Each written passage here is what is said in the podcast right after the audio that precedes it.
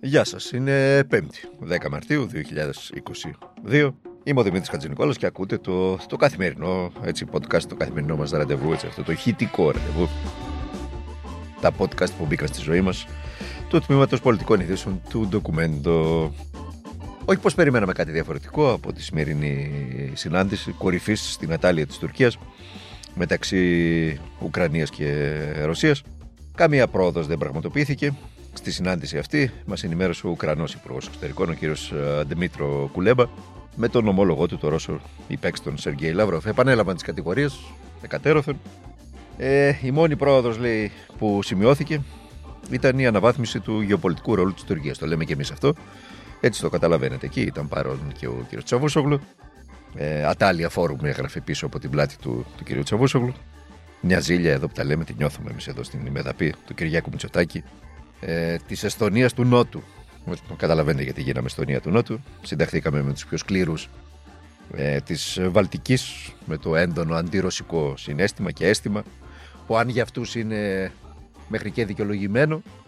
Έτσι, μην ξεχνάτε ότι μέχρι πριν από μερικές δεκαετίες ήταν ε, στις χώρες του πρώην Ανατολικού Μπλοκ. Αποκτήσαν την ανεξαρτησία τους μετά τη διάλυση της Σοβιετικής Ένωσης. Εμείς δεν ξέρω τι λόγους είχαμε. Λοιπόν, να συνταχθούμε με αυτούς και να ταυτιστούμε με τους πιο σκληρούς του ΝΑΤΟ, οι οποίοι θα μπορούσαμε να παίξουμε ένα ρόλο διαμεσολαβητικό, όπως κάνει τώρα η Τουρκία. Και είχαμε ένα παραπάνω λόγο να το κάνουμε αυτό, διότι η ομόδοξή μας είναι οι Ρώσοι. Είμαστε η μοναδική χώρα εντός της Ευρωπαϊκής Ένωσης που είμαστε ομόδοξοι με την, με την Μόσχα. Ενώ αν εξαιρέσεις κανείς τις χώρες του πρώην Ανατολικού Μπλοκ, έτσι. Ενώ του σκληρού πυρήνα της Δύσης, του σκληρού πυρήνα της ΟΝΕ, του σκληρού πυρήνα του ΝΑΤΟ, ό,τι θέλετε βάλτε εκεί. Δεν έχει καμία σημασία. Δεν το στάθμισε αυτό η ελληνική διπλωματία. Έκανε άλλες επιλογές. Ο χρόνος θα δείξει αν είναι λανθασμένες ή ορθές. Για να μην πούμε κάτι παραπάνω εμείς. Και εμείς τη γνώμη μας την είπαμε, αλλά απολύτω λανθασμένες τις θεωρούμε. Αλλά εντάξει, οκ. Okay. Ε, στην ημεδαπή πάντως το μόνο σίγουρο είναι ότι μείναμε με το μουτζούρι στο χέρι. Έτσι. Το μουτζούρι του σχιστολιθικού του Αμερικανικού φυσικού αερίου, το πανάκριβο τρεις φορές πάνω, του Αμερικανικού σχιστολιθικού αερίου, του περίφημου LNG, και των 2 ευρώ το λίτρο της αμόλυβδης ε, στο... στη μάνικα, στο βενζινάδικο. Ε, της ημεδαπής που τα έδωσε όλα στο μεγάλο αδελφό του πλανήτη, στις ΗΠΑ, στην Ουάσιγκτον και πήρε διαχειρός State Department την ενταφίαση του EastMed για την ακρίβεια τη μετατροπή του σε Turkish Med. Θα το δείτε, το λέω κάθε μέρα ότι αυτός ο Eastmet όπως ακριβώς τον ενταφίασε το State Department έτσι ακριβώς τον βγάζει από την, ε, από το, από την αφάνεια η Άγκυρα και τον βαφτίζει Turkish Med. Η συνάντηση χθες με τον ε, Ισραηλινό ομόλογό του του, του Ερντογάν ήταν ακριβώς για τα ενεργειακά. Ισραήλ και Τουρκία τα βρήκαν και δεν μπορεί να τα βρουν παρά μόνο σε ένα. Στον αγωγό που θα μεταφέρει ε, τα, το φυσικό αέριο από τα κοιτάσματα Ζόρ, από τα κοιτάσματα Λεβιάθαν και από το κοίτασμα Αφροδίτη της Κύπρου ε, στην Ευρώπη, δηλαδή στον αντικαταστάτη του EastMed, ο οποίος λέω εγώ ότι θα είναι ο Τέρκης Met. Κατά τα λοιπά στην Μεδαπή, για τέτοια επιτυχία μιλάμε, της ελληνικής εξωτερικής πολιτικής. Για τέτοια επιτυχία. Κατά τα λοιπά στην Μεδαπή συνεχίζεται η επέλαση του κύματος ακρίβειας και τον Φεβρουάριο με εκτείναξη του πληθωρισμού, παρακαλώ κρατηθείτε, εκτείναξη του πληθωρισμού 7,2%. Θυμάστε που κορυδεύαμε τους uh, Τούρκους για τον πληθωρισμό; Ε, τα λουζόμαστε κι εμείς εδώ τώρα. 7,2%.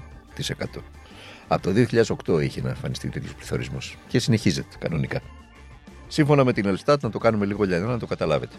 Η αύξηση του δείκτη τιμών καταναλωτή κατά 1,1 σε σχέση με το μήνα Φεβρουάριο ήταν 6,2 το Φεβρουάριο, τώρα πήγε 7,2 αυτή η αύξηση του 1,1% ε, σε, σε αντίστοιχο, με τον αντίστοιχο δίκτυο του Ιανουαρίου προήλθε κυρίως από τις μεταβολές, ακούστε, από ποιες μεταβολές. 2% στην ομάδα διατροφή και μη αλκοολούχα ποτά. 2%. Διατροφή και μη αλκοολούχα ποτά, στο σούπερ μάρκετ δηλαδή. 2,9 στην ομάδα στέγαση λόγω αύξησης κυρίως σε τιμές ηλεκτρικό πετρέλαιο θέρμανσης. το καταλαβαίνετε και 2,9 στην ομάδα μεταφορές λόγω αύξησης κυρίως των τιμών σε καινούργια αυτοκίνητα, καύσιμα και λιπαντικά, εισιτήρια μεταφοράς επιβατών με αεροπλάνο. Και τα τρία που σας ανέφερα και η διατροφή και η στέγαση φως νερό τηλέφωνο και οι μεταφορές αυτοκίνητα, καύσιμα. Είναι αγαθά πρώτης ανάγκης. Είναι δηλαδή αγαθά που δεν μπορεί να κόψει κανένας. Όποιο και αν είναι ε, το εισόδημά του, όποια και είναι η εισοδηματική του τάξη και στην διατροφή δεν μπορεί να σταματήσει να τρώει και τη στέγαση δεν μπορεί να σταματήσει να θερμαίνει το σπίτι του. Πώς θα γίνει αυτό, έτσι ούτε να πατάει την πρίζα για το φως, δεν θα γυρίσουμε πίσω στα κεράκια, αλλά και τη μεταφορά. Πώς θα πάει στη δουλειά του, πώς θα γυρίσει από τη δουλειά. Καταλαβαίνετε. Πώς θα συντηρήσει το αυτοκίνητό του. Μην ακούτε τις ανοησίες τώρα των κυβερνώντων με τα, με τα γεωταχή των φτωχών. Και επίσης, το τελευταίο και τέταρτο, ε, διαμορφώθηκε αυτή η αύξηση 1,1. Συγκρατήθηκε, προσέξτε γιατί υπάρχει και τέτοια παράμετρος, συγκρατήθηκε λόγω της μείωσης του δείκτη κατά 4,9%. Προσέξτε, είναι πολύ σημαντική η μείωση. Θα μου πείτε τώρα, καλά, υπάρχει και μείωση. Ναι, υπάρχει μείωση. Στην ομάδα ένδυση και υπόδηση, γιατί λέτε εσείς, λόγω των γενικών χειμερινών εκπτώσεων. Δηλαδή, είχαμε μείωση του δείκτη τιμών καταναλωτή κατά 4,9%, 5 δηλαδή, λόγω των χειμερινών εκπτώσεων. Δηλαδή, αν, έμπαινε, αν δεν υπήρχε και αυτή η μείωση λόγω των χειμερινών εκπτώσεων, ο πληθωρισμός από 7,2 θα ήταν ακόμη παραπάνω. Λοιπόν, να σας πω τώρα κάτι για τον περίφημο ειδικό φόρο κατανάλωσης στα κάψιμα και να κλείσουμε με αυτό.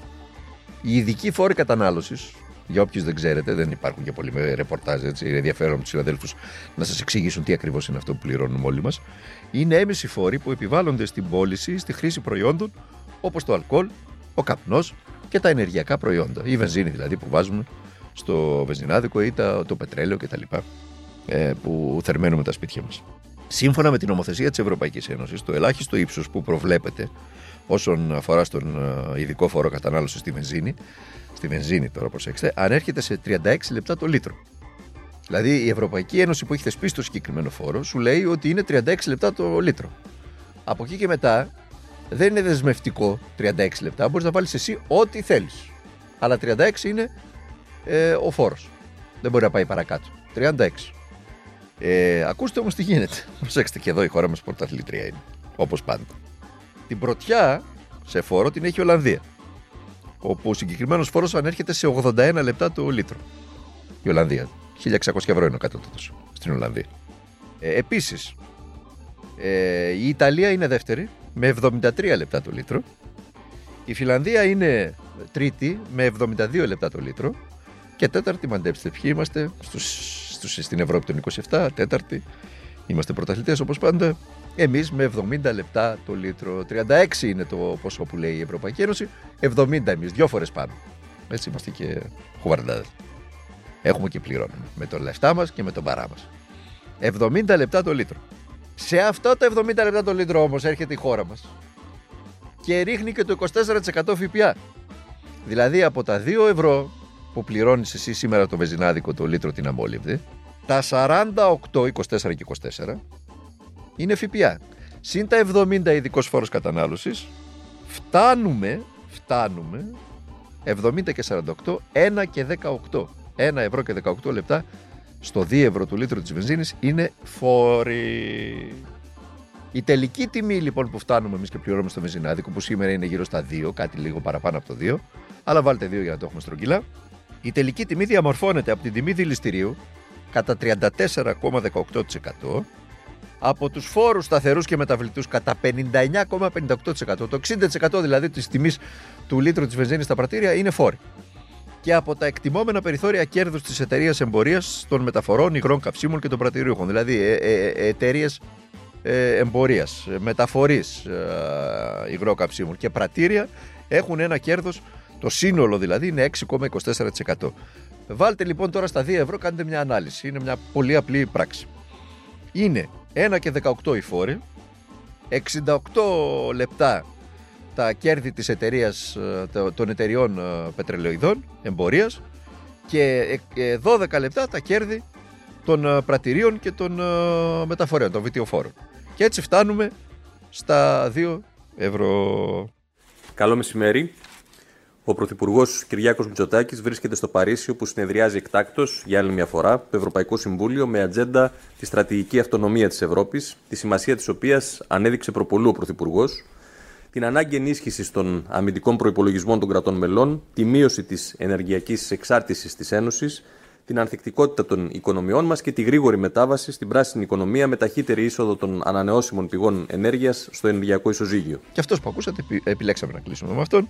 Ήταν ο κυβερνητικός εκπρόσωπος, ο κ. Οικονόμου, για να καταλάβετε πόσο μεγάλη σχέση έχουν οι κυβερνώντες, όχι μόνο στην Ιμεδαπή και στην Ελλοδαπή, με τα πορτοφόλια μας, με τα πορτοφόλια των πολιτών.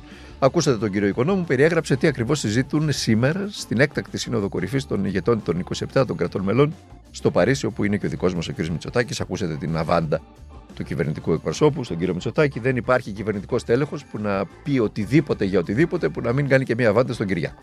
Έτσι. Του το έχει βάλει, ε, πώς να σας το πω, όρο απαράβατο. Ό,τι λέτε, θα λέτε και ένα μπράβο Κυριάκος μέσα.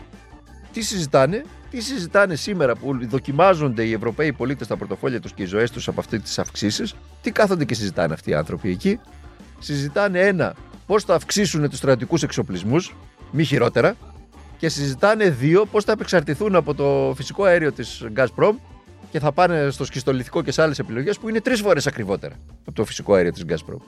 Μη χειρότερα και εδώ.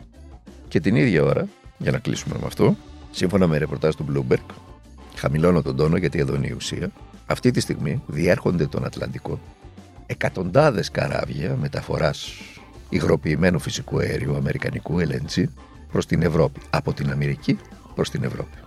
Αγοράζεται περίπου 455, αν θυμάμαι καλά, εκατομμύρια ευρώ η ποσότητα περίπου νομίζω 29 εκατομμύρια 400.000 κυβικά μέτρα φυσικού αερίου 30 βάλτε εσείς εκατομμύρια κυβικά μέτρα φυσικού αερίου αγοράζεται κατά, στην Αμερική γύρω στα 400 εκατομμύρια ευρώ και πωλείται σήμερα στην Ευρώπη 3,3 δις ευρώ. Αυτά για το αμερικανικό σκιστολιθικό φυσικό αέριο, το περίφημο LNG και τους εφοπλιστές που κάνουν τη μεταφορά του από την Αμερική στην Ευρώπη. Καταλάβατε γιατί έγινε ο πόλεμος. Το καταλάβατε. Καταλάβατε γιατί όλα τα δυτικά μέσα καιρό τώρα φώναζαν σχεδόν προπαγάνδιζαν ότι επίκειται η εισβολή της Μόσχας στην Ουκρανία. Φτάνοντα στο σημείο το ίδιο το δίκτυο, το Bloomberg, που σας είπα ότι έχει το συγκεκριμένο ρεπορτάζ. Το θυμάστε πριν από μερικές πριν εισβάλλει η Μόσχα στην Ουκρανία, όπου είχε επί της ουσίας ρεπορτάζ ότι εισέβαλε. Θυμάστε; Καταλάβατε τώρα γιατί γίνεται αυτός ο πόλεμος. Καταλάβατε γιατί ο Ουκρανικός λαός έρνεται για μία ακόμα φορά, παίρνει το δρόμο της προσφυγιάς και ταλαιπωρείται. Αν δεν το καταλάβατε, καταλάβατε γιατί προσπαθούσε με κάθε τρόπο το ΝΑΤΟ να φέρει ε, σε κατάσταση πρώτα τελεσμένων τη Μόσχα. Τρισεκατομμύρια κερδίζουν αυτή τη στιγμή οι εταιρείες οι Αμερικανικές και η Αμερική από την εμπορία του σχιστολιθικού και από την εγκατάλειψη του φυσικού αερίου της Μόσχας. Έτσι. Να τα ξέρετε αυτά. Να τα ξέρετε. Να ξέρετε δηλαδή ότι η Μόσχα έχει εισβάλει στην Ουκρανία και εκεί ξεκινάει ο πόλεμος και αυτό είναι διαπραγμάτευτο. Ο εισβολέας έχει πάντα άδικο. Δεν μπορεί να τα δικαιολογούμε. Κανένας λόγος δεν μπορεί να υπάρχει και να δικαιολογεί την επέμβαση σε ένα άλλο κράτος. Την προσφυγιά και τα δεινά των πολιτών αλλά να ξέρουμε και ποιοι επιδίωξαν παντή τρόπο τη συγκεκριμένη επέμβαση για να κερδίζουν δισεκατομμύρια οι ίδιοι οι εταιρείες τους. Να τα ξέρουμε όλα αυτά και να τα λέμε όλα αυτά. Αλλιώς θα γίνουμε παπαγαλάκια του ενός ή του άλλου που φαντάζομαι κανείς λογικός άνθρωπος δεν το θέλει. Εκτός αν έχει συμφέροντα. Λέμε τώρα. Λοιπόν, αύριο τα υπόλοιπα στο podcast του Τμήματος Πολιτικών Ειδήσεων του ντοκουμέντου. Αυτό το καθημερινό μας ηχητικό ραντεβού μέσα από το διαδίκτυο, από το θαυμαστό κόσμο του διαδικτύου. Μέχρι τότε να περνάτε, να είστε καλά, να προσέχετε τον εαυτό σας, να προσέχετε τους ανθρώπους που αγαπάτε, να αγωνίζεστε για τα πάντα και να ξέρετε ότι ο ενημερωμένος πολίτης είναι ο πολίτης που έχει ε, στόχο προσήλωση σε αυτό που αγωνίζεται.